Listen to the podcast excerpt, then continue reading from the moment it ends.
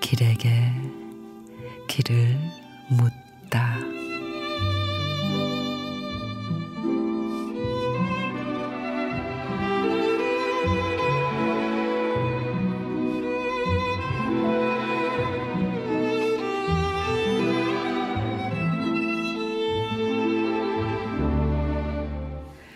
겉보기에는 멀쩡한데 구두의 뒤축이 한쪽으로 심하게 달았다. 보이지 않는 경사가 있다.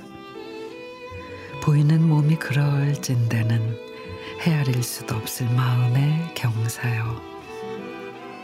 구두 뒤축도 없는 마음의 기울기는 무엇이 보정해 주나. 또 뒷모습만 들켜주는 그 경사를 누가 보아주나. 마지막 구두를 벗었을 때 생의 기울기를 볼 수 있을 것인가. 수평을 이룰 때 비로소 완성돼 버릴 생이여. 다른 구두 뒤축 덕분에 나는 지금 멀쩡하게 보일 뿐이다.